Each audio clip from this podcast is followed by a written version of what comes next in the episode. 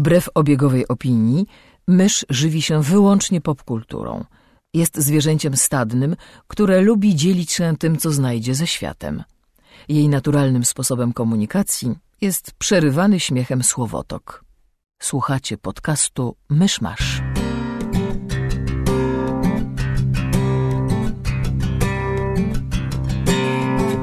Drodzy słuchacze, jest poniedziałek, 15 maja 2017 roku, rocznica wystrzelenia na orbitę Sputnika III i IV.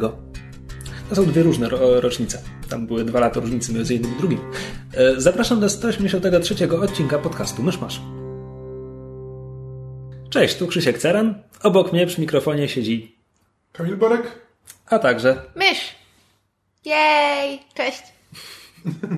Dobrze, przechodzimy tradycyjnie do tego, od czego zaczyna się prawie każdy nasz e, odcinek, to znaczy od segmentu newsowego. Panowie, co się wydarzyło ostatnio w świecie szeroko pojętej popkultury, który śledzimy?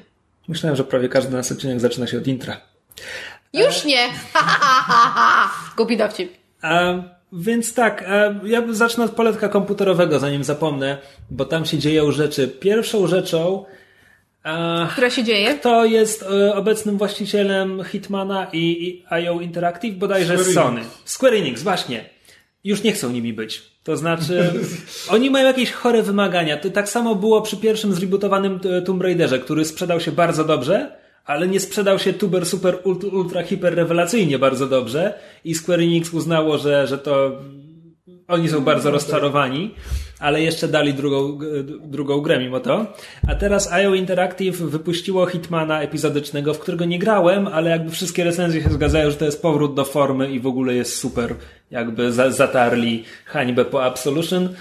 Um, i Square Enix sprzedaje Hitmana i całe IO i nie wiadomo, czy ktoś ich kupi, a jeśli ktoś ich nie kupi, to nie wiadomo na przykład, czy dobry epizodyczny Hitman doczeka się drugiego sezonu. Znaczy, ja nie grałem w e, tego dobrego epizodycznego Hitmana, e, więc nie wiem na ile mi, na ile mi zależy.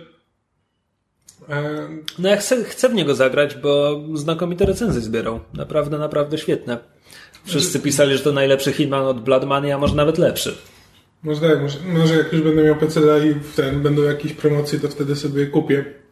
Ale też nie chciałem się wiązać w te, ten epi- epizodyczny cały. A inny, inny news z poletka komputerowego jest no, jakby dużo bardziej, że tak powiem, zdecydowanie inna skala, ale em, Alan Wake znika. W sensie w ten weekend jest w promocji i na Steamie i na Gogu, bo to jest ostatni moment, kiedy można go kupić. E, Czyli kiedy nasz odcinek się ukaże, to już będzie po ptokach. Przepraszam, przykro mi. E, A to dlatego, że tam pomiędzy kolejnymi rozdziałami były tam takie trochę serialowe, coś jak intro, coś jak przypomnienie, co było w poprzednim odcinku, tego typu rzeczy, do wtóru muzyki, współczesnej muzyki rozrywkowej, która jest licencjonowana i im chyba przepadła licencja na któryś z tych utworów, albo wszystkie te utwory i w związku z tym ni- nie, mo- nie mogą więcej sprzedawać gry i chyba już nigdy więcej nie będą mogli sprzedawać gry. Okej. Więc ten weekend to był ostatni moment, kiedy można było legalnie kupić Alana Wake'a, jeśli dobrze wszystko zrozumiałem. Okej. Jasne, mu- Spoko. mówimy, mówimy o grze z epoki Xboxów 360, o grze sprzed 10 lat i tak dalej, więc kto chciał zagrać w Alana Wake'a No już tak, pewnie to pewnie- zrobił. A pewnie teraz podmienienie muzyki i wrzucenie z powrotem do sprzedaży to by wymagało jakiejś masy kolejnych dogadywania się z różnymi dystrybutorami po to, żeby móc dalej sprzedawać grę sprzed 10 lat, która pewnie no tam coś tam zarabia, jakiś tam długi ogon ma, ale też pewnie nie na tyle, żeby to się opłacało. Tak, ale po prostu zaciekawiło mnie to o tyle, że jakby w tym momencie no mamy takie na przykład coś takiego jak e, GOG, którzy zajmują się tym, że wyciągają gry sprzed 20 albo nawet więcej lat, przerabiają je tak, żeby działały na współczesnych systemach, że można było je wciąż legalnie kupować i jakby to jakby ci sugeruje, że w, na tym polu, w tym medium nic nie znika, wszystko jest, a tu nagle masz powiedziane, nie no, ta gra, Głupi nie, psikus. nikt jej więcej już nie kupi. A wszystko przez pieniądze. Prawda? Że, Tylko to musi być jakiś po prostu chyba dziwny zapis w jakiejś umowie, bo też nie rozumiem. czy- Znaczy, wiesz co, no, bo, ale jak się zastanowisz, wcale, wcale nie ma, ograniczenie czasowe. nie, nie ma, nie ma jakoś bardzo wielu gier z e, licencjonowaną muzyką. Jakby, jasne, Rockstar zawsze to robił z, GTA i przyległościami, e, ale tak poza tym to Dobra, ja może przerwę to zdanie, zanim zapełdzę się w tereny, na których się kompletnie nie znam. Zmieniając medium, no to będzie trzeci Hellboy, Jej! ale to nie będzie Hellboy 3. No. To znaczy Mike Mignola ogłosił, że tak, powstanie kolejny film, ale nie, to nie będzie kontynuacja e, no, cyklu Guillermo del Toro i Rona Perlmana, tylko no, reboot, nazwijmy to po imieniu, to znaczy Tak. po prostu nowy, nowy film z nowym reżyserem, nowym aktorem w roli i ignorujący poprzednie filmy. I z jednej strony jej, no bo więcej Hellboya, A z Hellboy jest fajny. strony, czy, A z czy drugiej to jest to, strony... czego chcieliśmy? A z drugiej strony tak, jakby ja lubię komiksy Minoli, aczkolwiek czytałem pewnie jedną czwartą, o ile w ogóle tyle. E, natomiast ekranowego Hellboya lubiłem bardzo, ale to było, to było bardzo dziecko Guillermo del Toro, zwłaszcza drugi, który uważam jest lepszy. Um, I jakby bez tego wpływu del Toro, no kto wie, no możliwe, nowy reżyser to ma być Neil Marshall, którego ja znam głównie dlatego, że wyreżyserował parę efektownych odcinków Gry o Tron, ale jego filmów, bo on robił też filmy, prawda? Tak, był Descent, To jest ten horror o tak, speleolożkach, Spel- prawda? spelu- spelunkingu. No tak, to to jest speleologia? Speleo... Dobra, nieważne. Panie wchodzą do jaskini i z niej nie wychodzą, bo to horror. Przepraszam, spoiler. E, więc to jest gość od horrorów, to może oznaczać, że dostaniemy film, który będzie bliższy komiksowemu pierw- pierwowzorowi, będzie właśnie takim horrorem pulpowym. Zwłaszcza, że się odgrażają, że będą celować w kategorię R chyba. Tak, no zobaczymy, jak ją wykorzystają. E, natomiast, no, no, no, mi będzie po prostu bardzo brakować e, Rona Perlmana w roli, A- a który też, strony- umówmy się, w tym wieku ja już nie wiem, czy on by sobie poradził na planie w tych kilogramach charakteryzacji.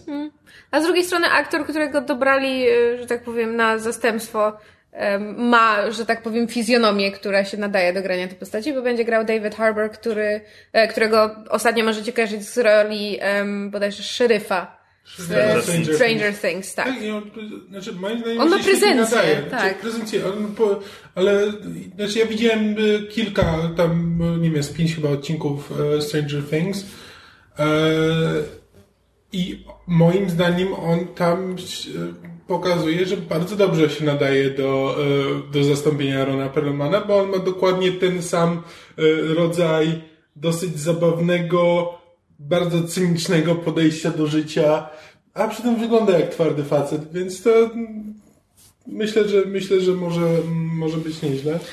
No w każdym razie to dopiero co ogłoszono i tutaj chyba bez, bez żadnych dat ani niczego takiego, prawda? A nawet jeśli to pewnie patrzymy na coś, co będzie najprędzej za dwa lata, więc zobaczymy. E, I podobny news e, będzie więcej Sędziego Dreda, ale to nie będzie Dredd 2 z Karlem Urbanem, Fu. tylko będzie serial telewizyjny pod tytułem Mega City One. I ten tytuł jest istotny, bo jeśli dobrze kojarzę zapowiedź, to to ma być właśnie serial o mega mieście, gdzie sędzia Dredd będzie, ale nie będzie jakby on nie będzie głównym bohaterem serialu, tylko po prostu jedną z przewijających się postaci, co moim zdaniem jest bardzo dobrym pomysłem. E, tylko, ja pytanie, tutaj... czy, tylko czy to nie będzie, czy to się nie zamieni w taki pro, e, procedural, tak jak ten serial Foxa o androidach? Co, Almost Human? Almost Human? Tak, almost. Ja bym bardzo chętnie zobaczył coś. Znaczy, ja byłam zakochana w Almost Human i ja nadal płaczę, że go uwielbi- skasowali. Ja uwielbiałem na przykład postaci w Almost Human i e, świat i bardzo mi się, e, bardzo mi się przyjemnie ten serial oglądało, ale na przykład uważam, że byłby lepszy, gdyby to była jakaś historia, a nie... E, czy, no bo tam, tam praktycznie nie Ale oni było... nie, mi- ale oni nie zdążyli rozwinąć historii, bo go zdjęto z anteny zanim oni mieli większą historię, tylko że Nie zdążyli, poszło właśnie. pół sezonu, A więc jakieś nie została zakończona że nawet. te jakby elementy, znaczy jakby elementy historii były z, um, nikłe, a tak naprawdę wszystko się rozbijało o ten procedural i o case miesiąca. Znaczy nie, to bardziej, to, to raport mniejsz, serial raport mniejszości bardziej się o to, ogóle rozbijał. Hmm, nie wiem. E, Tylko tutaj, znaczy jakby zapowiedź, że serial będzie przyszła od e, właścicieli e, nie tylko praw do, do Sędziego Dreda, tylko w ogóle wydawnictwa, które, którego wydaje i tak dalej. Ale chyba bez żadnych nazwisk realizatorów, ani tym bardziej aktorów i tak dalej. Na razie nie. A ja tak sobie myślę, ja nie wiem jak dobrze powodzi się Karlowi Urbanowi, ale on lubił tę rolę i, I mógłby i wrócić. zniżył się do wystąpienia w serialu Foxa, więc to znaczy, gdy, jeśli byłaby opcja, że on mógłby wrócić i się pojawiać jako Seudzia Dredd w tym serialu, to ja jestem jak najbardziej za. Tak, to ja bym, ja bym oglądała w ciemno, bo on był fantastyczny w tej roli. A z drugiej strony nie przypominam sobie, gdzie go widziałam ostatnio, więc mo, może... Karol Urban w treku. Nie no, ale jakby poza, tak właśnie jakby bardziej na stałe, czy gdziekolwiek był zaczepiony, czy widziałam go właśnie na przykład konsekwentnie w iluś filmach, bo wiesz, są tacy aktorzy, którzy mają do, dobry rok, że widzimy ich na przykład w kilku filmach czy produkcjach rocznie, a, a Karol Urban jednak jakoś tak Karol Urban? Karol Urban, e, jakoś tak cichutko o nim, więc może, może znalazłby czas w swoim jakże napiętym grafiku, żeby występować raz na jakiś czas w serialu. A może on gra Szekspira w teatrze w Australii? Jeżeli tak, to bardzo dobrze mu życzę i chętnie bym to zobaczyła. Czekajcie, ja powiedziałem, że on gra Szekspira w teatrze. Nieważne, może grać Williama Szekspira, czemu nie? Nie, skrót myślowy, gra sztukę Szekspira w teatrze w Australii. Wszystko się zgadza. Wiesz sobie, ja go też widzę w roli Williama Szekspira po prostu. Ta, taki, taki, taki e, e, Szekspir, gdyby go kręcił Guy Ritchie. Albo w ogóle, co się ograniczamy? On może, dla mnie to on może nawet Petrarkę zagrać. Wow.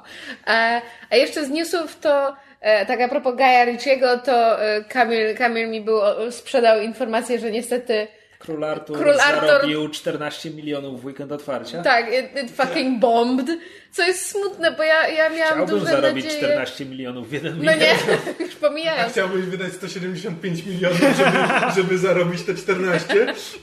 Znaczy, ja bardzo, Punkt. bardzo, bardzo na ten film liczyłam. I, znaczy, nawet. Znaczy, liczyłam. Miałam nadzieję, że sobie poradzi i że te trailery em, świadczą o tym, że, że jakby jest w tym coś więcej niż takie. No dobra, będzie za miesiąc w kinach, Tak. obejrzymy, przekonamy się. No ale po prostu Może smuteczek. widownia się nie poznała. Tak, oczywiście. I tylko Bo to nie jest film, bo to jest film dla fanów, albo nie jest film dla fanów, zależnie kogo zapytasz. Znaczy, jeśli to chodzi o fanów mitologii arturiańskiej, to, To ja! oni, to oni w ogóle mają trudne życie. Um, Everything Wrong with Cinema Scenes e, wrzuciło przypomnienie tego króla Artura z Clive'em Owenem. Ja kiedyś ten film widziałem, I on się zapomniałem trzy czwarte, nie, ale zapomniałem Jak trzy nie? czwarte, jakby, e, a może, go, oby, może ja obejrzałem tylko, Tylko ostatnią ćwiartkę, bo to w telewizji leciało. Ale to, to jest jakby. To jest bardzo charakterystyczny styl Antoine Fuqua, który jakby nie licząc Training Day, który no jest uznawany za tak dosyć kultowy film, to cała reszta to są rzeczy, które można obejrzeć, a potem zapomnieć. Znaczy, A przy- szczerze mówiąc, przypomnij- Na przykład e, Equalizer z Denzelem Washingtonem. E, A, to, to Znaczy, ten szczerze mówiąc, autor kina. ja, ja Tak, dzień, tak. dzień próby oglądałam i to nie jest dla mnie wybitne Znaczy, kino. dla mnie też nie, ale no jak z jakiegoś powodu ludzie go w, e, bardzo A czy, często jakby czy wspominają. plan to- doskonały nie jest jego? Absolutnie nie, Spike Lee. A, rzeczywiście. Dobra, to teraz popełniłam gafę. Um, znaczy wiesz co, fani mitologii arturiańskiej od zawsze mają przechlapane, bo z niej się, to jest to trochę tak jak wiesz, z, nie wiem, z Biblią. Wybierasz, you, you pick and choose, co, co chcesz wrzucić do swojego filmu, a Znaczy na w przykład... sumie można się zastanawiać, co, co, co bardziej olewa mitologię arturiańską. Król Artur z Clive'em Owenem, e, król Artur Gaja Ritchiego, a może ten odcinek Legends of Tomorrow z drugiego sezonu. Znaczy właśnie, wiesz co, ty się śmiejesz o, o tym, to, to jest tam Król Artur i chyba i jego miecz, nie wiem jaki jest oficjalny tytuł tego filmu Guy Ritchiego. jak pornoparodia. No bo to jest... Nie, bo w angielskim tytule jest coś z mieczem, tylko nie wiem, nie wiem jak to przełożyli na polski. E, natomiast właśnie pamiętam, że po tym jak, jak wyszły trailery tego filmu, to bardzo wiele osób, które się interesują mitologią arturiańską stwierdziły, że o kurczę, fajnie, bo wreszcie ktoś e, wszedł głębiej w te mity i wyciągnął z, z, z, tej, z tej mitologii elementy, które zazwyczaj są pomijane. E, na przykład e, ten właśnie e, Vortigern? Tak się nazywał. Postać, Papa? którą gra, gra Jude Law. Nie, ojciec, ojciec Artura nazywał się e, U, A, Uther Pendragon. Uther Pendragon, no Oczywiście. właśnie. Chciałam powiedzieć Uten, nie. E, nie, Vortigern to był chyba ten, z którym on walczył o władzę w pewnym momencie. No w każdym razie wygląd, widać już po trailerach, że, że Guy Ritchie głębiej jakby wszedł w tę mitologię i tam są też fragmenty chyba związane z, em, em, z em, proroctwem na temat e, narodzin Merlina, e, a z drugiej strony są tam jakieś chyba wielkie olifanty i, i mam wrażenie, że to Tak, będzie jak ci, jak ci steampunkowi muszkieterowie. A, a, a Jude Law jest Firebenderem w tym zwiastunie. tak, więc to tak... Znaczy, ujmę to tak, dop- dopóki ktoś sobie nie przypomni, że Excalibur i miecz z kamienia to dwa różne miecze, to jakby... To, to ja trochę wątpię w drogą, tą znajomość oba, mitologii. oba, obie te rzeczy, które wymieniłeś, to są tytuły filmów o Królu Arturze i oba są bardzo dobre. Excalibur z lat 80. i Miecz w kamieniu Disneya. Oczywiście. E, czy przechodzimy już do jakiegoś omówienia rzeczy? M- m- możemy przejść. Ja bym chciał zacząć od książki. E, ja chcę zacząć od Trauna, autorstwa Timothy'ego Myślałam, Zana. że byłeś traumy. Nie, nie. E, tylko tak, to jest, to jest najnowsza książka z Gwiezdnowojennego kanonu, tego już no, legitnego, e, uznawanego Limitowanego przez kanonu. Disneya, właśnie. Tylko, że żebym ja mógł opowiedzieć o Traunie, to ja muszę najpierw zrobić mini wykład o Traunie. Przepraszam bardzo, z góry przepraszam. Więc mamy rok 90, nie wiem, bodajże pierwszy. E, Gwiezdne wojny leżą odłogiem już od e, sporej liczby lat. Przychodzi Timothy Zahn i pisze trzy książki, trylogię Trauna, Dziedzic Imperium, Ciemna Strona Mocy, Ostatni Rozkaz, które są bardzo dobre. To nie były pierwsze książki z Gwiezdnowojennego Expanded Universe, ale to były pierwsze dobre książki, a co ważniejsze, pierwsze książki, które się bardzo dobrze sprzedały. Jakby do tego stopnia, że to może być pewne wyolbrzymienie, ale mówi się, że bez, bez Zana w zasadzie nie byłoby tego Expanded Universe, a przynajmniej nie tego tak absurdalnie ogromnego Expanded Universe, jakie tam potem było. I to, y, to są trzy książki. Hexa toczy się 5 lat po powrocie Jedi. I fabuła jest taka, że rebelianci wygrali, założyli sobie nową republikę, aż, aż tu nagle pojawia się imperialny admirał Traun, o którym nikt wcześniej nie słyszał, który jest geniuszem, on szybko e, podporządkowuje sobie te resztki imperium i przechodzi do kontrataku. E, a to było tak, że imperium miało 12 wielkich admirałów i jakby wszyscy już tam gdzieś byli odstrzeleni, czy wiadomo było gdzie są, ale nikt nigdy nie słyszał, że miałby być istnieć jakikolwiek 13 wielki admirał. I to jest właśnie ten Traun. Więc tutaj jakby mamy podstawowe rzeczy. Pierwsze to jest jakby wielki sekret. To znaczy pojawia się Traun i to nie jest tak, że Nowa Republika nie ma o nim pojęcia. Jakby samo Imperium nie bardzo wie, kto to jest, ale hej, przyszedł w naszym mundurze i jest dobry, bierzemy go.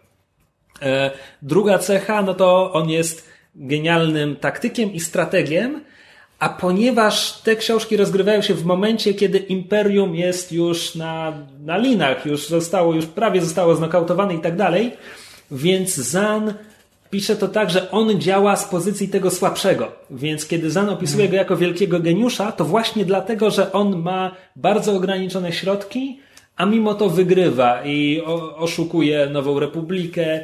E, pojawia się też kwestia jakby geniuszu strategicznego, no bo nagle zdobywa nowe armie i jednostki, e, także ma, ma równe szanse. Zresztą to jest, to jest bardzo fajnie opisane, on tam ze dwa razy blefuje, że ma super broń, no bo hej, to Imperium, oni mają super broń. On żadnej nie ma, ale jakby tak rozgrywa sytuację, że, że Nowa Republika wierzy, że ma i, i się boi. I to jest bardzo fajne. I Traun, spoiler do 20-paroletniej książki, y, ginie w ostatnim rozkazie. E, ze względu na różne rzeczy. Parę lat później Zan napisał dwie kolejne książki, to jest nazwane taki mini cykl Rełka Trauna, gdzie niby mamy powiedziane, że wielki admirał może wrócił, ale spoiler do 20-letniej książki to jest oszustwo.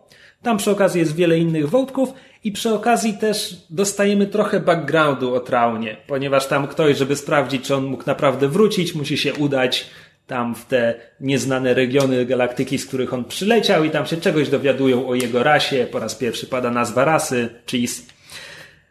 To są kolejne dwie książki. Potem Zan napisał coś, co się nazywało Survivor's Quest.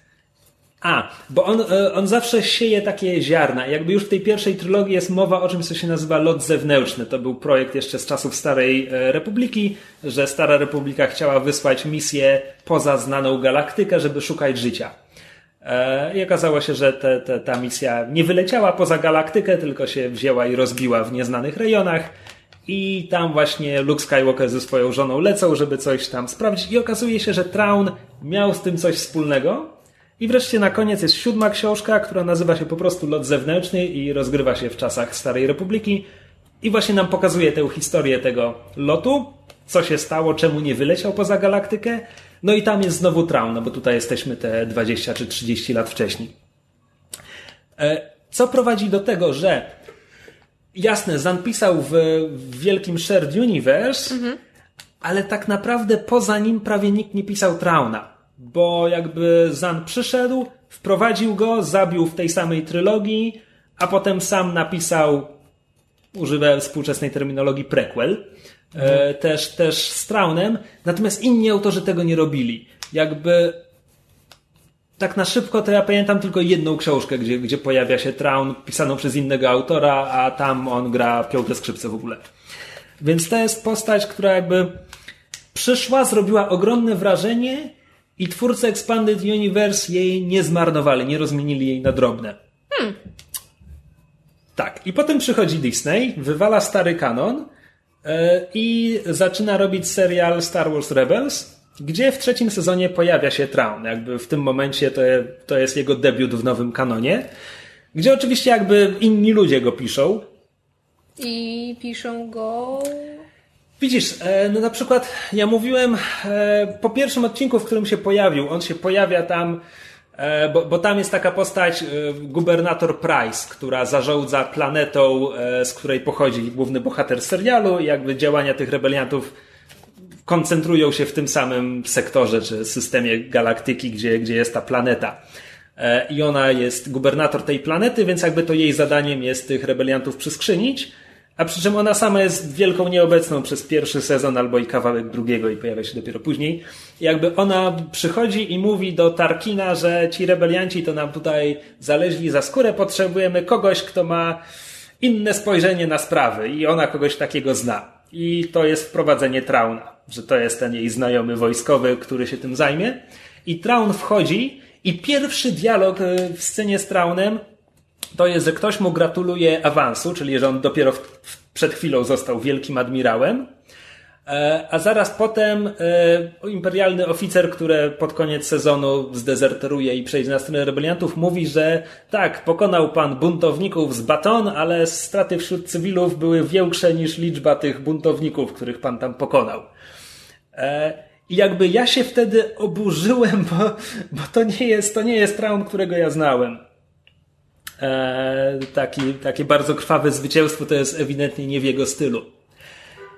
I w tym momencie wchodzi książka, bo książka e, książka opowiada historię kilku lat i doprowadza akcję tuż przed właśnie to pojawienie się Trauna w serialu. Mhm.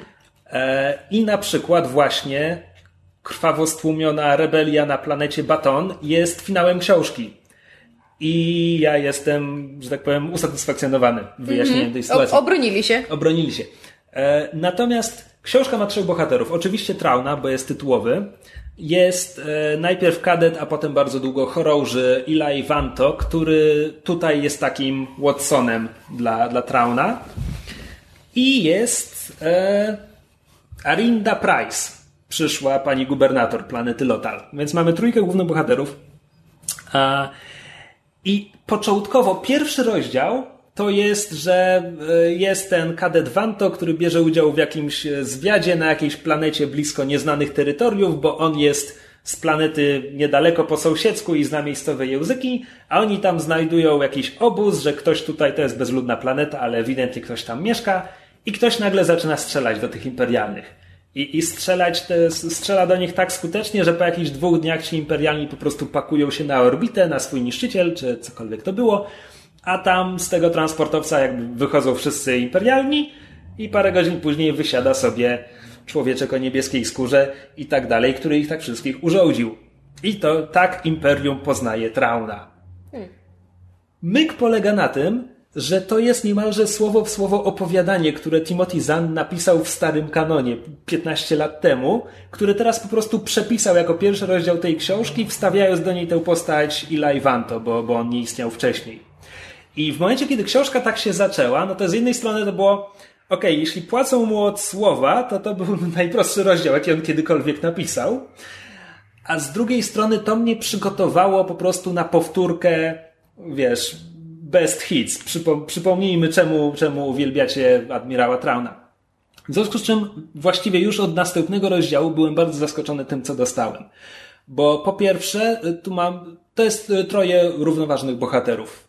Traun, Vanto i, i Arinda Price, która ma swoją historię o tym, jak ona zostaje, ona jest normalnym cywilem na tej swojej planecie, ale ma ambicje, trafia na korusant i tak bardzo, bardzo pomału pnie się po prostu po drabince E, wiesz, zasadniczo pracowników socjalnych i tak dalej, a, a ambicje ma właśnie kosmiczne e, i udaje się je zrealizować, tak? Pod koniec książki jest już, jest już tą panią gubernator. Natomiast sama historia Trauna w tej książce jest niezwykła ze względu na samą perspektywę, bo dotąd, kiedy go znaliśmy, on był wielkim admirałem, ostatnim kompetentnym dowódcą imperium, nikt mu nie mógł podskoczyć. Tutaj Traun zostaje przedstawiony, imperatorowi, to jest wciąż jakby wszystko się zgadza ze starym kanonem. E, imperator mówi, okej, okay, to w sumie jesteś fajny i pozwala mu się zaciągnąć do Imperialnej Akademii.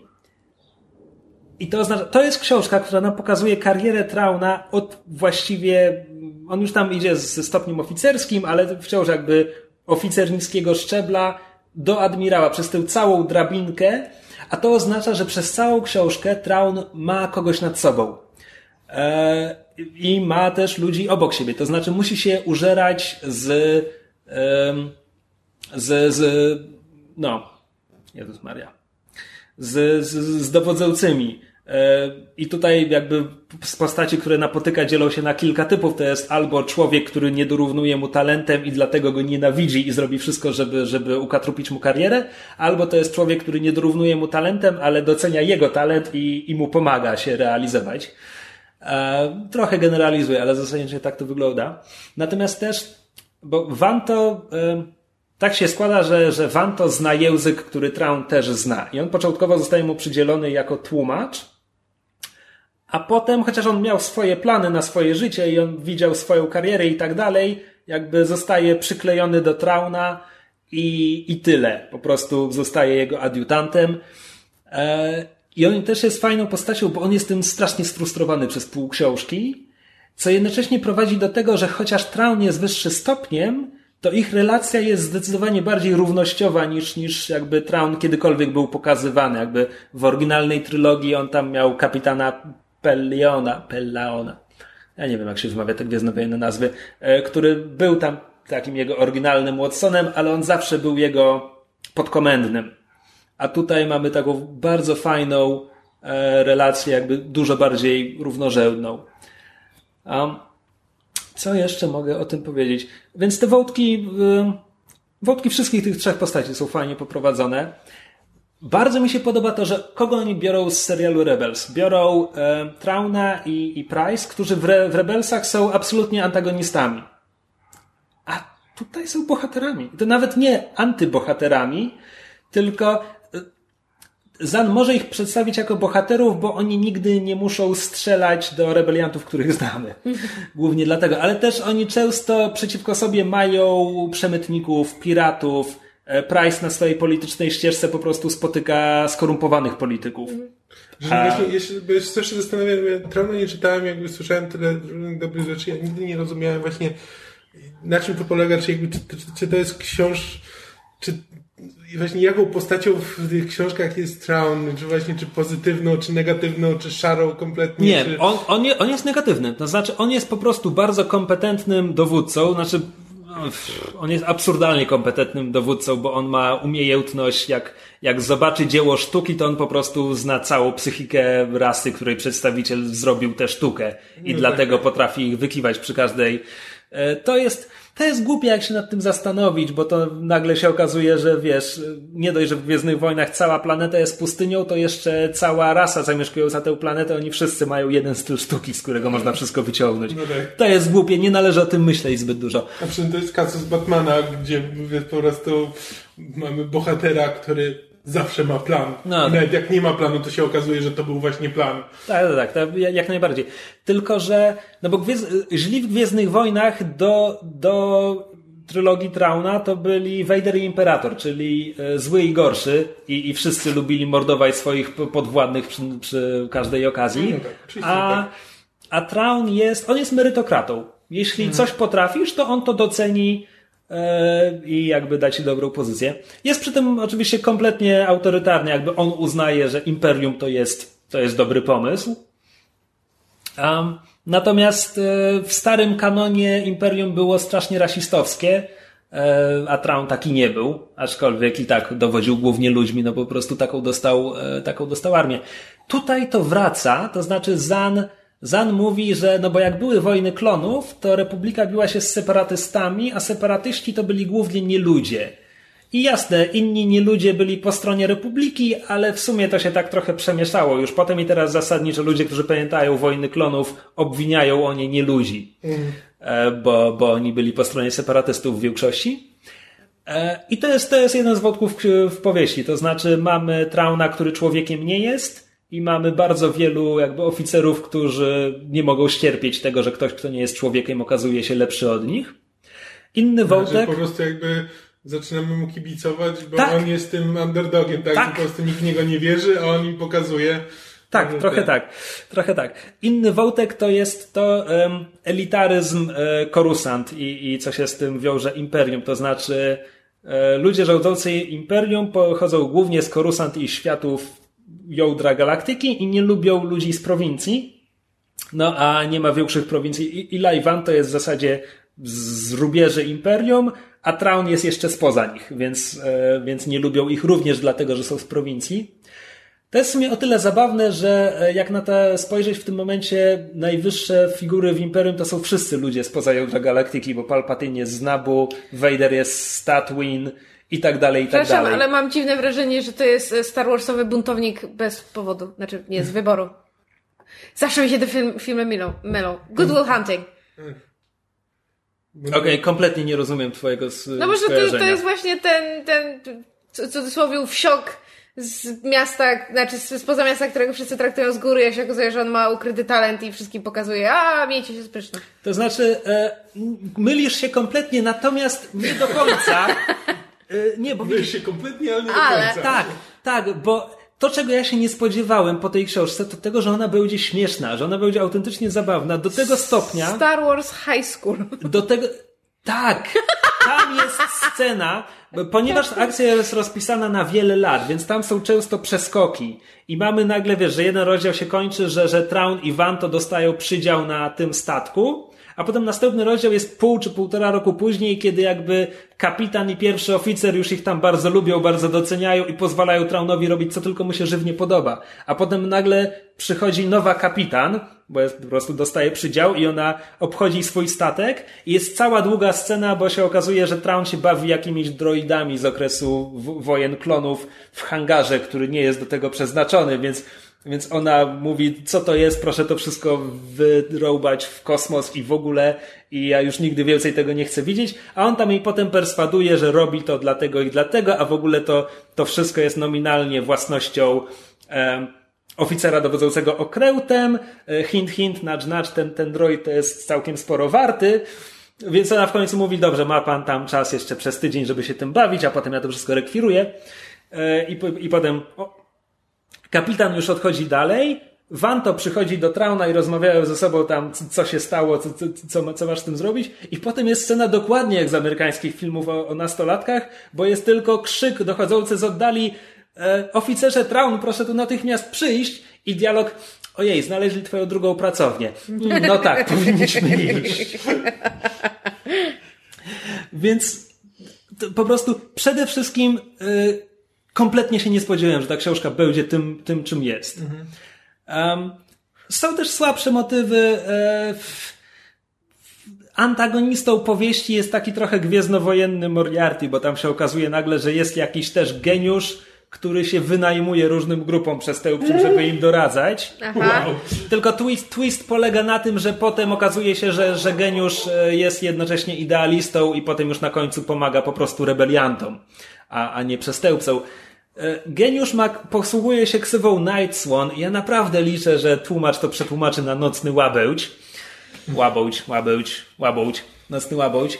E, ja nie wiem, czy to miał być twist. Czy jego tożsamość ma być twistem. Nie wydaje mi się. Problem w tym, że nie jestem w stanie tego ocenić, bo ja wiem dwie rzeczy.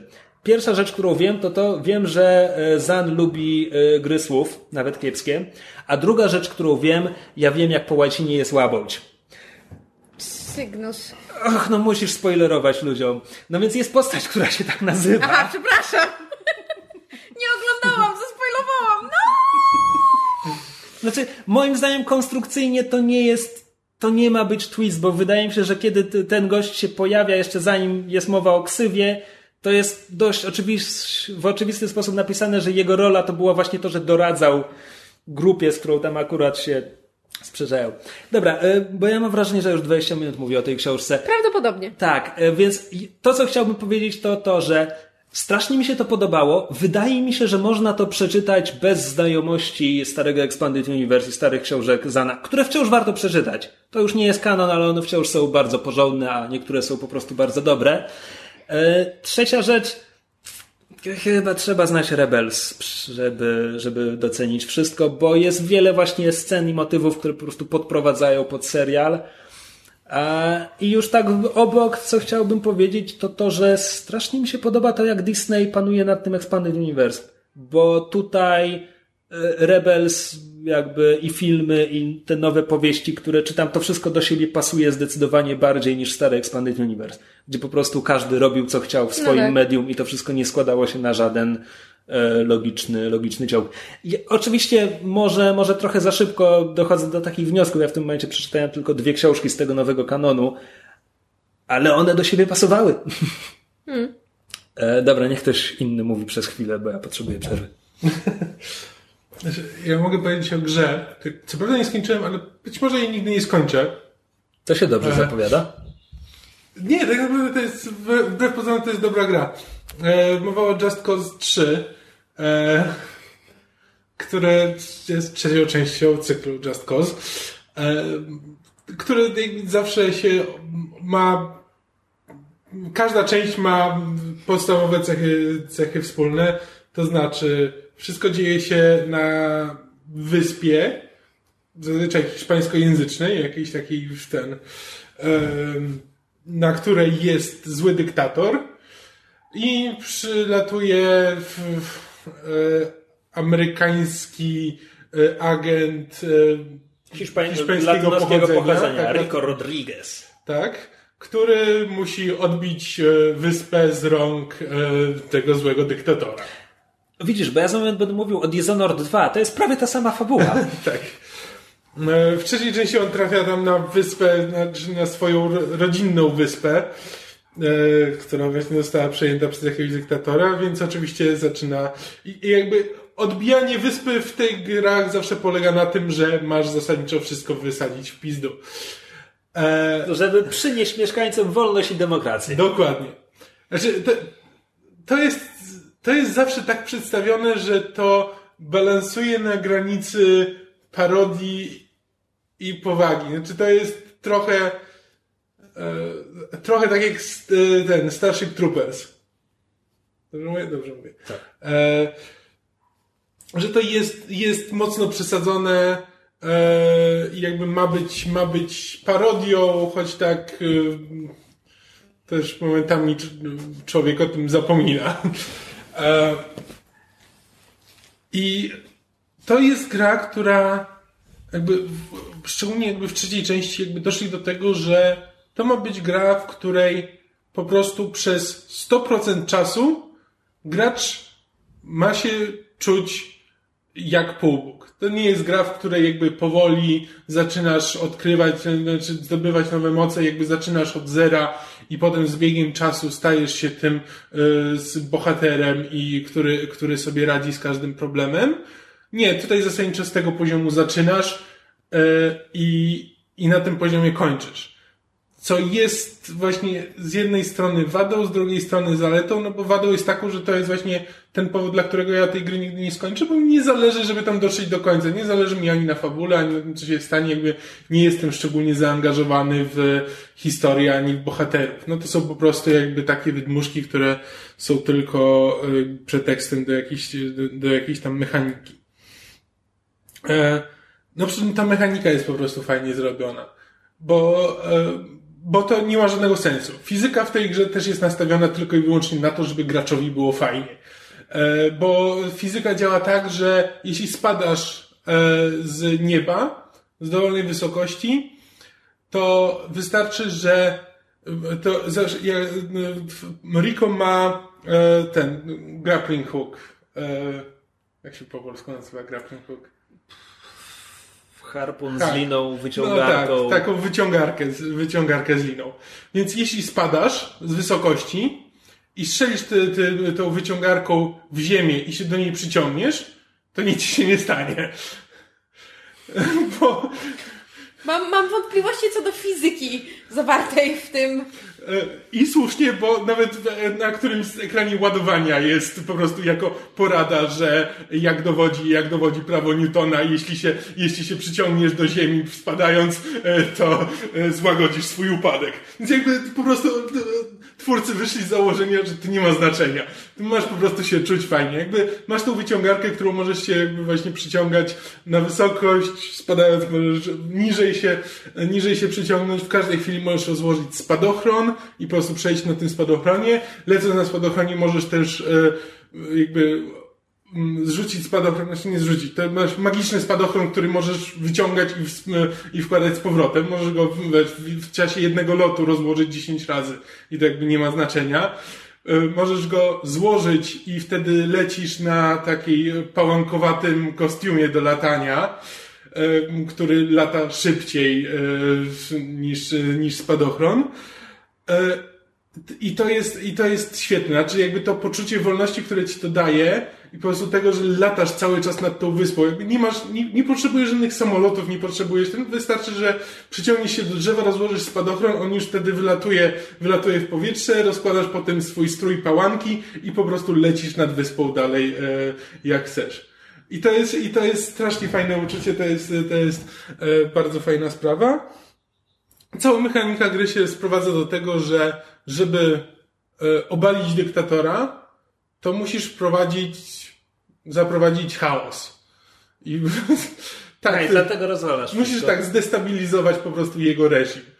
E, I to jest jakby, to, to, to, jest mechanizm, który się chyba od samego początku pojawia, że musisz zdestabilizować ten reżim, a żeby zdestabilizować reżim, musisz po prostu rozwalać wszystko, co... Siać zamęt znaczy, i Wszystko, co jest czerwone. Jakby wszystko, co należy do dyktatora, każdy budynek jest czerwony. Jeśli budynek jest czerwony, znaczy, że można go rozwalić. A jeśli go rozwalisz, to destabilizujesz ten reżim. A, a co z niewinnymi y, postronnymi? No co, ktoś tam zginie, no i co? Ale czekaj, za, zakładam, że y, tubylcy mieszkają w domkach, które nie są czerwone, tak? Tak. I je też możesz rozwalać? Nie, nie, to, to nie jest, to, to nie jest tak jak, nie wiem, Red Faction Guerrilla. E, jakby zasadniczo ty możesz tylko te budynki, które można rozwalić można rozwalić. Okej, okay, czyli rozumiem, że to jest taka piaskownica, żeby się Dokładnie. tam pobawić. Aha. Dokładnie. I dlatego, dlatego ja tego nigdy nie skończę, ale to jest po prostu, ja czasami sobie, jak nie mam ochoty w nic, w nic konkretnego grać, albo mam na przykład tylko pół godziny, to sobie odpalam i to jest po prostu wygaszacz ekranu dla mózgu. E, I jakby pod tym względem swoją rolę spełnia świetnie, ale po prostu to nie jest gra, w którą wiesz, jestem w stanie spędzić kilka godzin, bo jestem tak zaangażowany i chcę wiedzieć, co będzie dalej. Bo jakby bo już wiesz, co będzie dalej. Jakby poznajesz tę grę od samego początku. Jakby po prostu ta gra nie chce ci, nie chce ci blokować dostępu do fajnych rzeczy. Tam nie jest, znaczy tam jest jakby drzewko rozwoju, które ci dodaje parę nowych rzeczy, ale to są jakby tam dodatkowe sprawy, na przykład, że tam jakiś boost e, do samochodu, że jak wsiadasz do samochodu, to, to jak tam odblokujesz jakąś umiejętność, to każdy samochód, do którego wsiadasz, ma nagle nitro i możesz, e, możesz, wiesz, możesz wyskakiwać. Tam są dodatkowe rzeczy, które ci trochę uprzyjemniają dodatkową rozgrywkę, ale jakby podstawowe mechanizmy masz dostępne od początku, broni każdą masz dostępną od początku e, i po prostu sobie z tego korzystasz i używasz. No ja pamiętam, dawno, dawno temu grałem w pierwsze Just Cause i to była sympatyczna rozruba, tak, aczkolwiek wtedy pamiętam, że ten harpun i, i spadochron E, ten model fizyczny tam nie do tak, końca tak, działał tak. i się strasznie dziwne rzeczy potrafiły dziać. Tak, tam y, oni to, to właśnie przede wszystkim dopracowali, że właśnie teraz jakby latanie na spadochronie jest po prostu banalnie łatwe, znaczy po prostu przyciągasz się do czego chcesz, otwierasz spadochron i wylatujesz w górę. E, I to jest właśnie taka gra, że to Creighton Crowbar jakby zawsze bardzo często powtarza, że jakby podstawą taką designu, że jeśli że jeśli jakiś mechanizm, jakiś system musi zadecydować, że, że gracz, gracz naciska jakiś guzik i ten guzik można, y, jakby system może zinterpretować na dwa różne sposoby. Czy na przykład, czy jesteś teraz na tyle blisko Ziemi, żeby przyciągnąć się do Ziemi, czy przyciągnąć się do czegoś, co jest wyżej. I na przykład system musi zadecydować, no bo masz jakieś tam namierzanie i tak dalej. Mhm. To system powinien być opracowany tak, żeby robić zawsze tą najfajniejszą rzecz. I mniej więcej Just Cause jest tak opracowany, że po prostu naciskasz guziki i dzieją się fajne rzeczy. I to jakby to, to nie jest dobry design, znaczy to nie jest właśnie design, który jakby działa i który bym chciał, żeby był powtarzany w każdej grze. Ale po prostu miło mieć czasami taką grę, w którą właśnie można sobie odpalić i po prostu porobić fajne rzeczy. To brzmi całkiem sympatycznie. No, tak, jak, tak jak wspomniałem tym wtrąceniem, że chciałem mówić o Dishonored 2, ale teraz się zastanawiam, czy właściwie chcę mówić o Dishonored 2. Bo przeszedłem grę, ukończyłem ją ale, ale przeszedłem ją tylko raz, a potem wysłuchałem specjalnego odcinka Crate and Crowbar, mm. The Login at the Crate and Crowbar, odcinek spoilerowy o grze Dishonored 2, ma ponad 3 godziny i jest prowadzony przez dwóch ludzi, którzy obaj e, przechodzą Dishonored 2 po raz trzeci właśnie w momencie nagrywania. I jednocześnie słuchając tego odcinka, ja też odkryłem, jak wiele rzeczy pominąłem. Mhm. Nie czuję się z tym jakoś bardzo źle, po prostu przeszedłem Dishonored 2 po swojemu, ale jednocześnie to było bardzo specyficzne przejście. Ja tutaj już nie jakby nie będę się rozwodził nad tym, o co w grze chodzi, jak działa i tak dalej, bo mówiliśmy o tym, kiedy zaczynałem grać w Dishonored 2, więc jakby co, można się cofnąć parę odcinków temu. Ale na przykład e, ukończyłem tę grę i nigdy nawet nie wykupiłem sobie mocy tej Shadow Form do tego skradania wspomaganego mhm. mocami. Bo jakoś nie czułem potrzeby. Miałem runy. Kończyłem grę z kilkunastoma wolnymi runami, tylko po prostu jakoś nigdy nie poczułem, że a no to sobie kupię tę umiejętność i zobaczę co ona robi. Kupiłem sobie moc do robienia sobowtórów.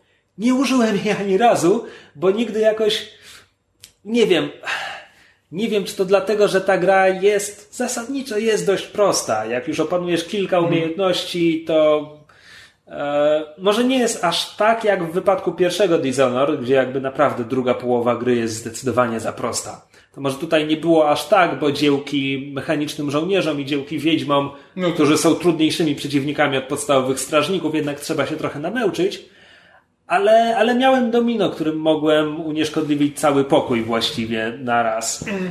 E, I po prostu jakoś nie trafiłem na sytuację. Znaczy, z jednej strony to jest dobrze, bo mając, mając te dwie moce, którymi mi się dobrze grało, nie trafiłem nigdy na sytuację, że, że to było za mało. I, i że jak, na mm. przykład gdybym miał tylko te dwie moce, bo nie znalazłem więcej rund, to, to nie przeszedłbym gry dalej. Mm. Więc to dobrze. Ale z drugiej strony nie trafiłem na sytuację, gdzie to moje podejście, które służyło mi całą grę, nagle przestałoby mi służyć i zmusiłoby mnie do eksperymentowania z czymś nowym. No tak.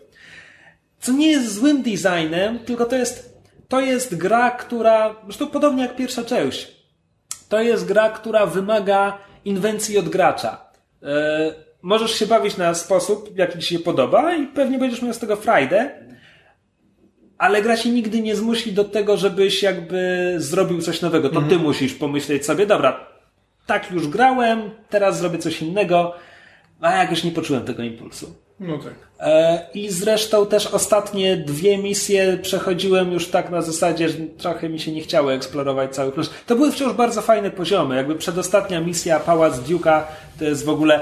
Ja mam wrażenie, że nie wiem, czy możemy mówić o anachronizmach, kiedy mówimy o fikcyjnym świecie, ale jednak świat Dishonored jest mniej więcej w epoce odpowiedniku rewolucji przemysłowej, a Duke mieszka w czymś z lat co najmniej 20., 30. XX wieku. No, tak. no, ale ma świetną chałupę. Tak. Fantastyczną. W ogóle, w ogóle w Dishonored warto zagrać tylko po to, znaczy, żeby pooglądać poziomy, bo one znaczy, są one, wspaniale znaczy, zaprojektowane. Znaczy, tak, jakby też jest coś, czego się dowiedziałem z Creighton Crowbar, ale podobno, że e, w tej dzielnicy, w Karnace, w tej dzielnicy Piasku, znaczy tam jest... E, Dust District. Tak, Dust District, gdzie są, jest taka dzielnica, w której jakby cały czas, cały czas dmucha wiatr i nalatuje piasek z nadmorza. Z kopalni. Y, z kopalni, tak, więc y, tam cały czas jest y, pełno, pełno pyłu do, wszędzie. Do tego stopnia, że niektóre budynki są po prostu częściowo przysypane i na przykład w, włamujesz się do mieszkania, które jest w połowie zasypane piaskiem. Tak, i na przykład się dowiedziałem, że wszystkie budynki jakby w, tym, w tej dzielnicy są zbudowane na planie rąbu, po to, że te, tak były zbudowane, żeby rozbijać ten wiatr. A, I, no, e, widzę to. I jakby twórcy myślą o takich rzeczach. Jeśli twórcy myślą o tego typu rzeczach, no to znaczy, że jakby odrobili pracę domową. I właśnie tak. to widać, że... Skoro, skoro ten segment i tak polega na tym, że cytujemy Creighton Crowbar, e, to w tej grze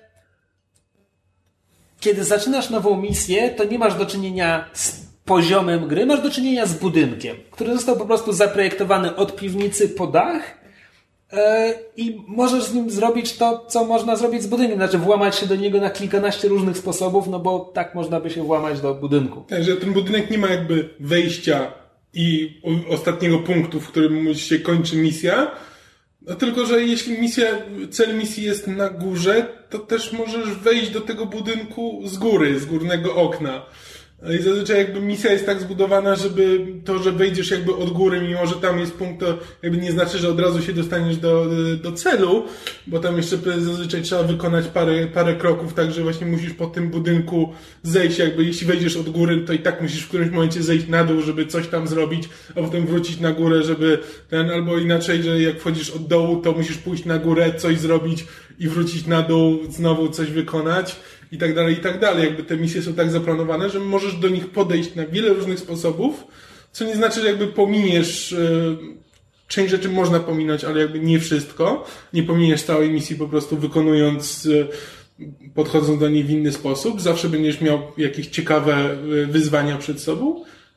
Ale jakby to nie są, nie są wyreżyserowane wyzwania tak jak, nie wiem, w Uncharted, gdzie jakby wszystko się zawsze będzie działo jeśli trzy osoby przechodzą Uncharted, to każda z tych trzech osób jakby do, doświadczy tego samego. Jeśli trzy osoby przechodzą Dishonored, to prawdopodobnie każda, każda z nich, jak potem będą o tym rozmawiały, to y, zobaczą inne rzeczy i doświadczą czego innego. Tak, i też bardzo dobrym przykładem tego, że to jest gra, która strasznie premiuje inwencję gracza, jest poziom, gdzie tylko na jedną misję gracz dostaje możliwość przenoszenia się w czasie. E, znaczy może odwiedzać przeszłość, robić tam coś i obserwować zmiany w teraźniejszości. To nie jest tak proste, jak to właśnie ująłem, bo tam jeszcze, że tak powiem, na obu płaszczyznach czas płynie w tym samym tempie. Więc jeśli zaalarmujesz strażnika w przeszłości, wrócisz do teraźniejszości, możesz podglądać przeszłość i to on nie będzie tam zamknięty w bursztynie, tylko będzie się rozglądał, zastanawiał, gdzie, gdzie zniknęłaś i tak dalej.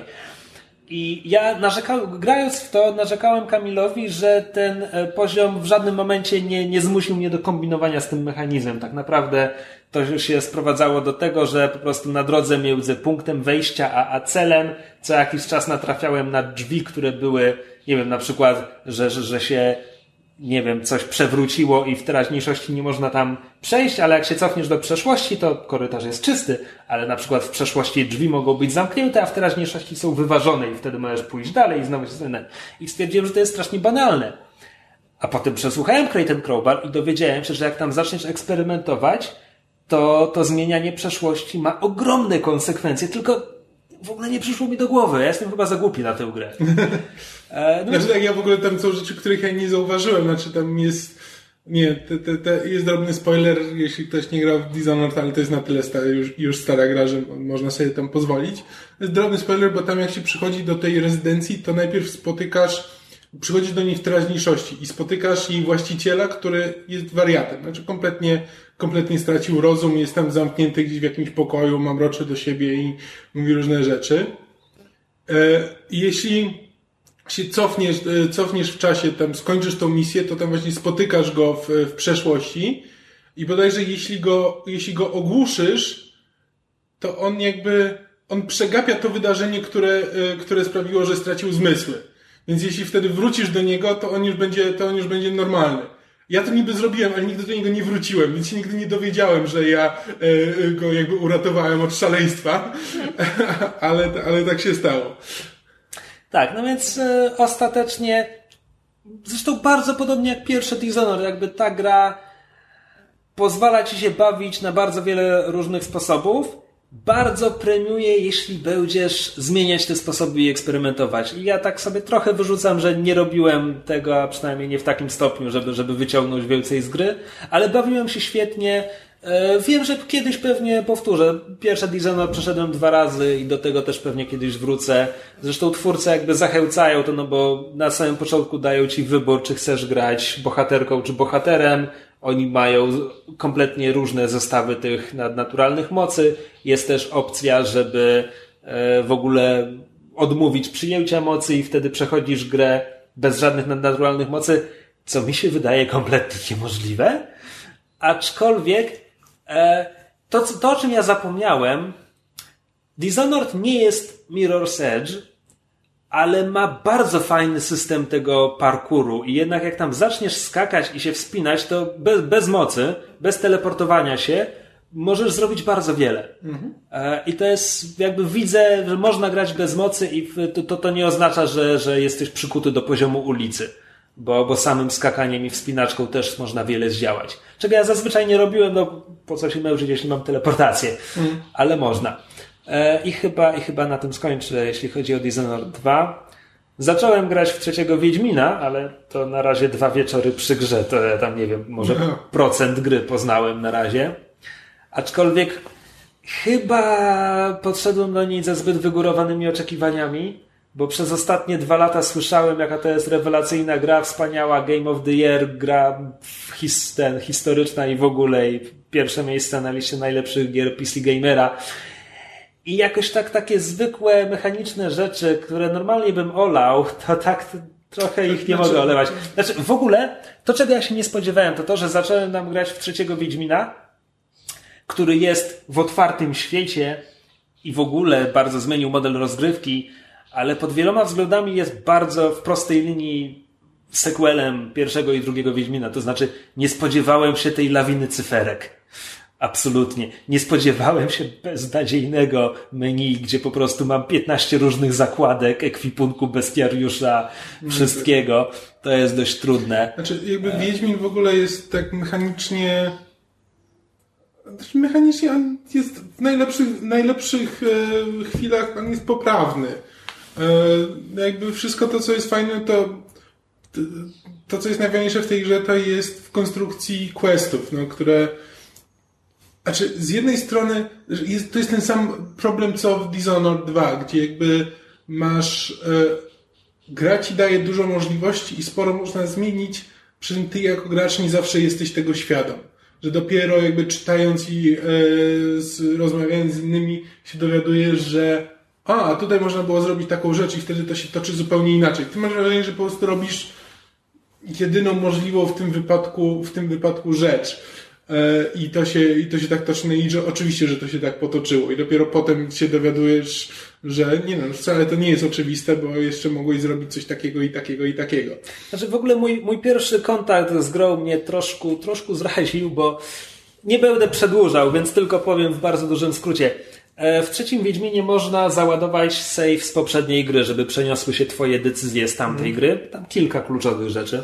E, tak samo to było pomiędzy pierwszym i drugim Wiedźminem i ja tak wtedy zrobiłem. Jak w drugiego Wiedźmina grałem moim Geraltem z pierwszej gry i po prostu chciałem to kontynuować. Godzinę zajęło mi wyciąganie save'a ze starego komputera i potem znalezienie właściwego miejsca, żeby go wrzucić. Godzinę. W ciągu tej godziny cztery razy uruchamiałem grę w trzeciego Wiedźmina, bo, bo nie wiesz, czy zrobiłeś to dobrze, dopóki nie, nie rozpoczniesz rozgrywki. E, I w końcu udało mi się wrzucić tego save'a we właściwe miejsce i w końcu zaczynam grę. Dobra, wreszcie jest mój Wiedźmin z poprzedniej gry i jest ta pierwsza scena, kiedy on bierze kąpiel w Balli i na jego szyi widać ten durny tatuaż, który sobie zrobił po pijaku w drugiej grze, którego ja nigdy nie zrobiłem w drugiej grze po pijaku. E, a jednocześnie w internecie doczytałem, że ktoś też się zorientował, że gra błędnie odczytała jego save, tylko 40 godzin później, kiedy odkrył, że w jego grze Leto nie żyje, chociaż go oszczędził. Aha. I ja wtedy sobie pomyślałem, okej, okay, on mi teraz dał tatuaż, którego ja sobie nie zrobiłem. Ja nie będę ryzykował, że zrobi mi też przekręt z Leto, tylko po prostu zacząłem grę po raz piąty z symulacją save'a, żeby sam będę mógł sobie wybrać te wybory mhm. i olewam to. Trudno. Ja z kolei przy stracie komputera się zorientowałam, że straciłam moje savey z pierwszego Wiedźmina, więc jeżeli kiedykolwiek e, się przemogę i usiądę do drugiego, to muszę przejść jedynkę jeszcze Wiesz raz. co, y, nie musisz. Bo w, dru w drugiej grze można było załadować save, ale tak naprawdę poza tym, że dostawałaś za to oreny z poprzedniej gry i jakiś tam Tak. ekwipunek, y, żadne decyzje z jedynki nie miały znaczenia w dwójce. Nie miały. Możesz sobie w głowie dopowiadać, że mój Wiedźmin zrobił to i tamto, ale, ale to tyle. Ale to samo możesz zrobić bez save'a. Um, ja bym powiedział jeszcze krótko o Covenancie, chyba że ktoś mnie chce powstrzymać. O czym? Alien Covenant? A, a ty już widziałeś. Tak. A, No bo ja byłem z ocią. racja. Dobrze. Nikt, nie? Mam mówić? Możesz mówić. Dobra. Ja jeszcze nie widziałem. E, byłem na Obcym Przymierzu, w sensie film Obcy Przymierze, w sensie e, najnowszy sequel do Prometeusza, czyli kolejny prequel do cyklu Alien i tak dalej. E, Ridley Scott wraca. Może widzieliście nagłówki, jak to ten film sprawia, że Prometeusz jest jeszcze gorszy i, i ten, i, i że oryginalny Alien też jest gorszy, bo, bo jest taki zły i w ogóle. Ja widziałem tylko ten nagłówek, więc nie jestem stuprocentowo pewien, o co chodziło autorowi, ale nastawiłem się jak najgorzej. Znaczy nie, recenzje są takie mm, w większości koło 60, znaczy tam chyba 60% na Rotten Tomatoes, czy na Metacriticu. No więc ja mogę powiedzieć tyle, że wyszedłem miło zaskoczony. To nie jest w 100% udany film, natomiast ma bardzo wiele elementów, które mi się podobały lub bardzo podobały. E, polubiłem bohaterów. On ma ich trochę zbyt wielu. Na początku mamy powiedziane, że ten statek Covenant ma tam bodajże 15 członków załogi. I to jest trochę zbyt wiele, bo jednak wielu z nich kompletnie nie zostaje rozwiniętych i, i nawet imion ich nie kojarzę. Ale te, te, te pierwszoplanowe postaci są w porządku, polubiłem je. A wciąż są trochę zbyt głupi, ale ten film ma tę przewagę nad Prometeuszem, że nigdy ani razu nie ma mowy o tym, żeby to byli najgenialniejsi naukowcy na świecie, których wysłaliśmy w kosmos.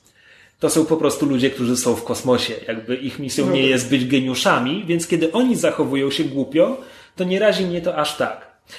Szczególnie chciałbym tutaj wymienić postać Billiego Crudupa, który e, strasznie mi się spodobała jego postać, bo on on jest w miarę kompetentnym dowódcą, ale znajduje się w sytuacji, która go kompletnie przerasta i to jest stuprocentowo wiarygodne. To znaczy, on w pewnym momencie daje się załatwić bardzo głupio, ale ja ani razu jakby. Tak, on daje się załatwić głupio, bo jest takim typem człowieka. Jakby to, to jest po prostu bardzo wiarygodnie przedstawione. A jednocześnie, żeby pozostać przy tym przykładzie i od razu pokazać, jakie również wady ma scenariusz, on na początku filmu mówi do kamery, znaczy do, do, swojej żony, ale przy okazji do kamery, że oni mnie nie szanują, bo jestem człowiekiem wiary, a oni uważają, że nie, nie można wierzyć w Boga i latać po kosmosie. Więc po pierwsze, mogli mi pokazać scenę, gdzie na przykład on się modli.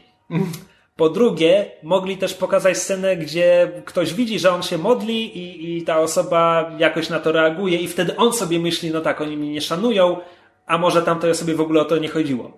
Nie, nie o to chodziło. Bo my no, tak naprawdę nie wiemy, czy załoga go nie szanuje, dlatego że on jest człowiekiem wiary. Natomiast potem, kiedy już zaczynają się dziać złe rzeczy, ktoś mu powie, nie poddawaj się, my potrzebujemy twojej wiary. No więc zmierzam do tego, że jego wiara kompletnie nie ma znaczenia dla tego filmu. W sensie, on się nigdy nie modli, to jest tylko w dwóch czy trzech dialogach powiedziane, jakim, jakim to jest, on jest człowiekiem bardzo głębokiej wiary. No i to jest, to jest na przykład wada filmu. Może coś wyleciało w montażu. I mm, może. Inną wadą filmu. E, Pamiętacie, parę miesięcy temu, ja to wrzucałem na fanpage, e, była scena z Covenantu, którą można było obejrzeć w internecie, jak załoga tam e, imprezuje przed, przed zapadnięciem w hibernację. To była bardzo fajna scena. Ona pozwalała nam poznać załogę. I ja wtedy nie do końca zrozumiałem ten opis i pisałem na fanpage, że nie do końca rozumiem ten opis, bo z opisu mi wynikało, że to jest specjalny prolog, który będzie tylko w internecie i wydawało mi się, że to jest głupie. No więc tak, tak, to jest scena, której nie ma w filmie i wydaje mi się, że to jest głupie, bo ona pozwala nam po, bliżej poznać załogę i tego potem trochę brakuje. E, to tak jak... E, znaczy, konstrukcyjnie nie jestem stuprocentowo pewien, gdzie miałaby się znaleźć, bo to jest zanim oni zapadną w hibernację, a potem, ponieważ to jest film z cyklu Alien, akcja się zaczyna, kiedy oni wychodzą z hibernacji i to byłoby trochę głupie, gdybyśmy my to widzieli, że oni, o, impreza, zapadają w sen, mija 7 lat, budzą się ze snu. To byłoby trochę dziwne, ale jednak brakowało mi tej sceny. E, kolejna rzecz, zwiastuny pokazały absolutnie za dużo.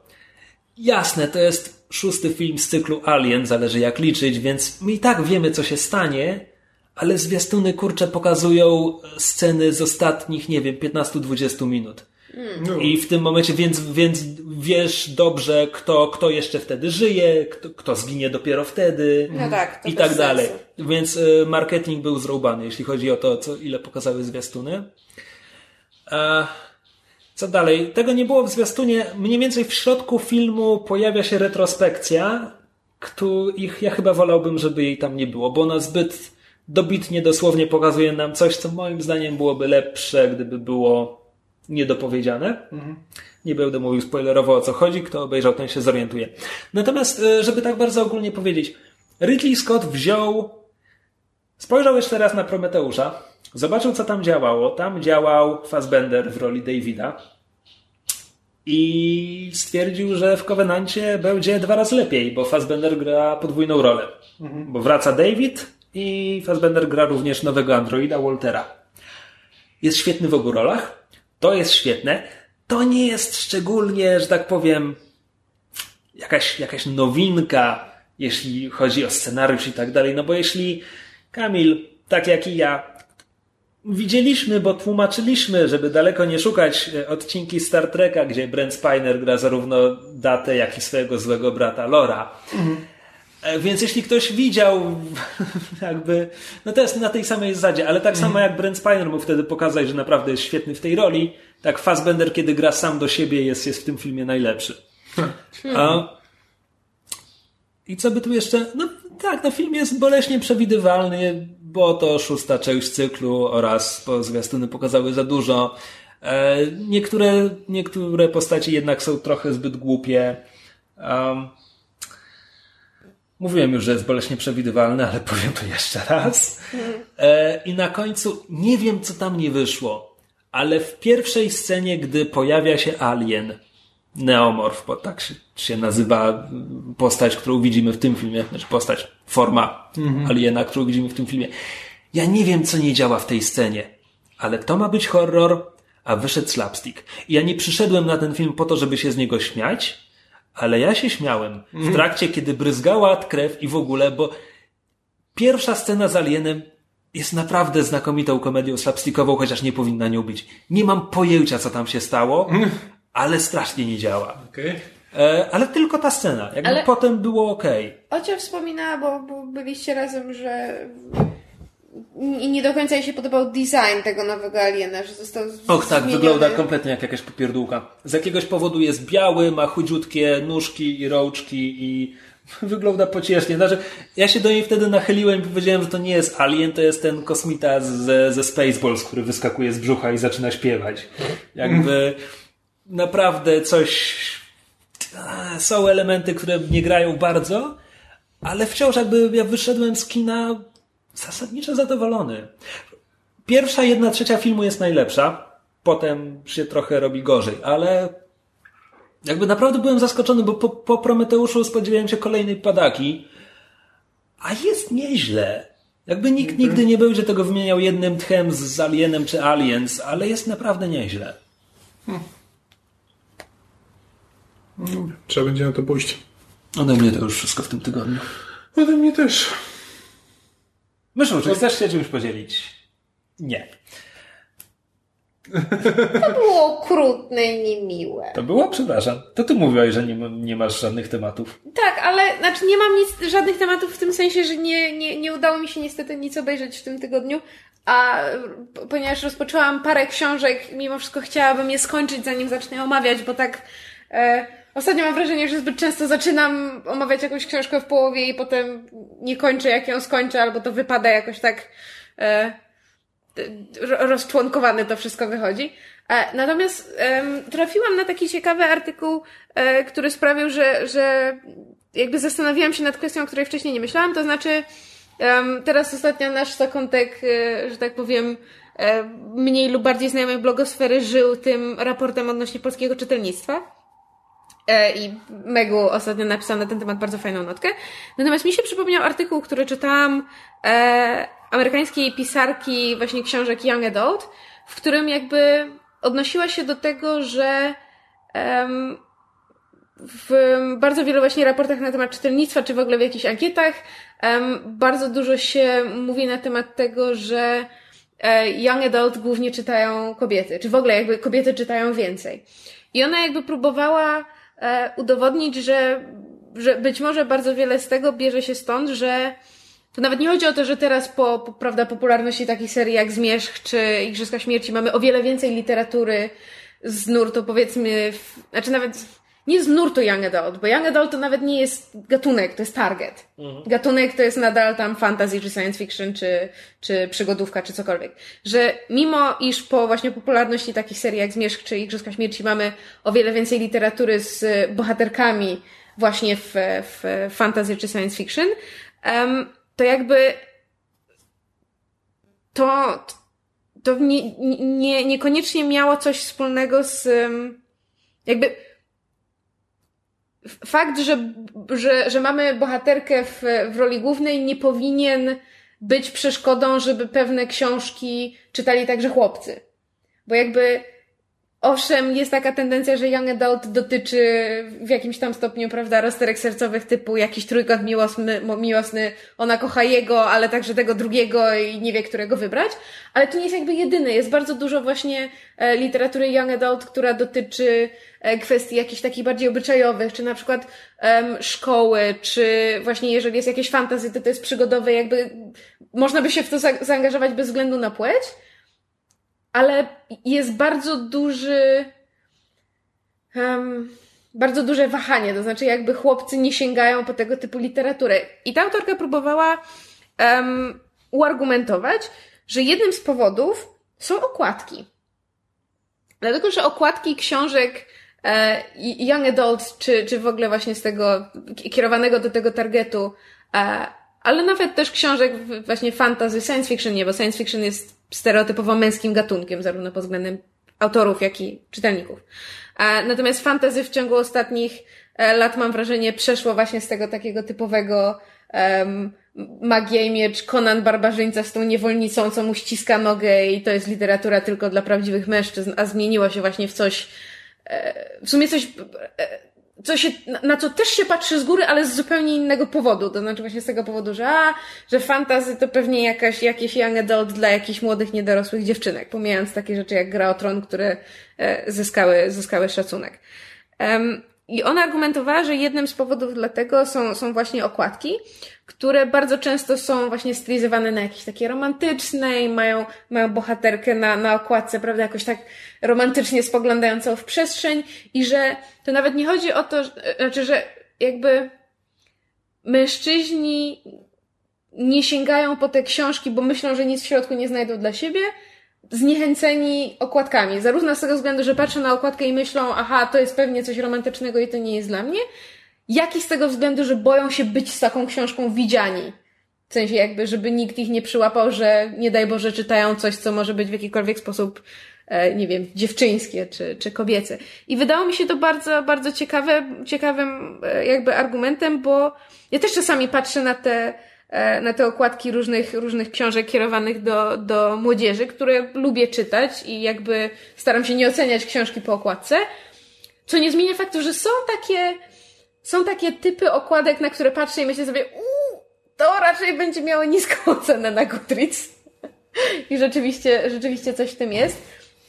Ale to, to, to po prostu dochodzi czasami do absurdalnych, e, absurdalnych e, przykładów, bo okładki są jakby wybierane przez, e, bardzo rzadko są wybierane przez autora, e, a są elementem kampanii marketingowej, prawda, PR-u i rozpromowania książki. W związku z tym ta właśnie autorka opisywała taką kuriozalną sytuację, gdzie jej um, książka, um, z tego co wiem, nagradzana z czarnoskórą bohaterką, e, i jakby w, w pierwszym projekcie okładki była czarnoskóra bohaterka na, na na okładce została wydana z, z tam z białą bohaterką. I... W sensie w treści, czy tylko na okładce? Nie, tylko na okładce. Jakby bohaterka nadal pozostawała czarnoskóra, natomiast y, jakby to był bardzo duży element um, fabuły i tego, kim ta bohaterka jest. I, I jakby to był też jeden z powodów, dla których książka zebrała takie dobre, e, dobre opinie, ponieważ um, mimo wszystko e, People of Color jako bohaterowie szeroko pojętej popkultury czy literatury też um, mają mimo wszystko mniejszy kawałek rynku. I ona jakby właśnie pisała, jakie to jest kuriozalne, że taka durna rzecz jak, jak próba sprzedania książki i, i zwrócenia się do tutaj robię królicze uszy cudzysłowu pod tytułem jakiegoś szerszego widza, czyli to jest to, jest to takie to takie podejście na zasadzie, że biały człowiek jest z jakiegoś powodu defaultem, mimo że nie jest, sprawia, że jakby zaburzamy, zaburzamy odbiór książki i ona nie ma szansy trafić do osób, którym mogłaby się spodobać. Tylko z tego właśnie względu, że oceniamy książkę po okładce. I wydało mi się to bardzo, bardzo ciekawe i jakby też sprawiło, że zaczęłam się zastanawiać, jakby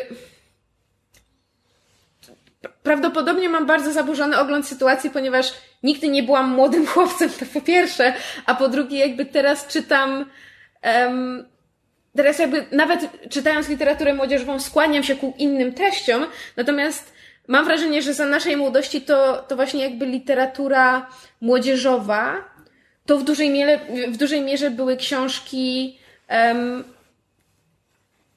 takie, które można było właśnie czytać bez względu na płeć, albo które były właśnie kierowane do chłopców, typu, prawda, nie wiem, jakieś tomki, jakieś tego typu rzeczy, a dziewczyny miały raczej literaturę z jeszcze starszego okresu, typu, prawda, tam, nie wiem, Ania z Zielonego Wzgórza, jakieś Patty, e, nie wiem, Heidi, Zaczarowane Baletki i te wszystkie serie. E, albo były takie książki, które były jakby um, miały bohatera grupowego, czyli na przykład opowieści z Narni, e, Pięcioro dzieci i coś, um, nawet Mary Poppins, tego Dzieci typu rzeczy. Dzieci z Bullerbyn, tak, oczywiście. Um, I zastanawiam się, na ile mój obraz jest teraz zaburzony, biorąc pod uwagę, że jak czytam Young Adult Novels, to to są właśnie z, z tego nowego nurtu, który wypłynął w pewnym sensie po Igrzyskach Śmierci i jest tych, e, tych e, dziewczyn w rolach pierwszoplanowych więcej i jest też autorek kobiet jest więcej. I, I zastanawiam się, czy właśnie biorąc pod uwagę ten boom na te wszystkie um, Igrzyska Śmierci, wiesz, wersja 3.7 i, i to właśnie taką, te, ten boom na, na dziewczęcą literaturę młodzieżową, czy w ogóle chłopcy mają po co sięgać? Czy była tam też taka teoria, że, że w tym momencie chłopcy jakby nie mają tego, tej literatury przejściowej, a przynajmniej jest jej o wiele mniej. Czyli jakby oni, wiesz, czytają sobie te, te, te rzeczy w dzieciństwie, gdzie jest, jeszcze jest im wszystko jedno, jakiej płci jest bohater, albo na przykład mają Harry'ego Pottera, który jest w miarę, e, w miarę uniwersalny, a potem jak wchodzą w wiek, wiek nastoletni, to właściwie nie mają literatury skierowanej do siebie i muszą od razu przeskoczyć do literatury poważnej. Znaczy, poważne jest też tutaj używane w cudzysłowie, ale na przykład muszą od razu przeskoczyć do, wiesz, do, do, do, do poważniejszego science fiction, do, do Tolkiena, do poważnego fantazy, albo od razu przeskoczyć do rzeczy typu, nie wiem, wiesz, James Joyce, e, albo taka literatura już autentycznie um, um, poważna, w cudzysłowie. I, I zastanawiam się, na ile jest w tym, w tym prawdy. Mówię, jakby nie, nigdy nie byłam chłopcem, nie mam, nie mam dobrego punktu widzenia, natomiast wydało mi się te, to ciekawe i trochę smutne, że jakby, że z jednej strony fajnie jest, że, że jako młoda dziewczyna, chciałabym jeszcze móc o sobie tak myśleć, e, mam bardzo, bardzo duży kawałek rynku jest, jest skierowany do mnie, czy właśnie do, do młodszych dziewczyn. A z drugiej strony zrobiło mi się smutno, że w związku z tym być może młodzi chłopcy nie, nie, nie mają czego czytać. No jakby, jak długo można żyć książkami Johna Greena.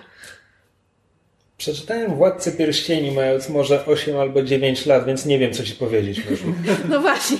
Ja z kolei Władcę Pierścieni nie przeczytałam do dzisiaj, ale za to Wiedźmina przeczytałam mając lat tam 9 czy 11, więc... Wiecie, jak tak myślę o takiej literaturze dla chłopców, takiej typowo, stereotypowo e, dla chłopców, to przychodzą do głowy głównie książki, wszelkiej, wszelkiej maści tajny, spin-offy i adaptacje gier, ewentualnie filmów które właśnie one zawsze były tak pisane Ktoś, ktoś te asasyny musi czytać. No tak. I te, i Pulpowo trochę. Tak, czy tam wiesz, czy, czy książki serii Warhammera albo Magic the Gathering, że te, takie właśnie związane z, e, z, z innymi zainteresowaniami, które też jakby stereotypowo są e, e, są bardziej ten. Sto, 140 powieści gwiezdnowojennych starego Expanded Universe. Jest Sa- z czego wybierać. Same się nie przeczytają. Niektóre są dobre. Tak, tylko właśnie o to chodzi, że to jest jakby, to Znaczy tak, jest, jest to jest, ta, to, to, to jest mam wrażenie nadal ta stara jakby część, to jest, to jest, oni jakby, bo, no bo nowelizacje się, się, się pisze od, Książka, nie gazeta, nie musi być dzisiejsza. tak, nie, ale chodzi mi o pewne, o pewne trendy, o pewne tendencje, które, które można zaobserwować. I po prostu nie wiem, czy to jest to, że ja jestem, że ja mam klapki na oczach i ja widzę tylko konkretny wycinek rynku, ponieważ się nim interesuję, Tak. Czy, czy on rzeczywiście jest na tyle mały albo na tyle wręcz nieistniejący, że po prostu go nie ma? Znaczy, też gdzieś widziałem taką opinię, że właśnie, że, że ogólnie, że dziewczynkom e, i młodym dziewczynom jakby tak właśnie e,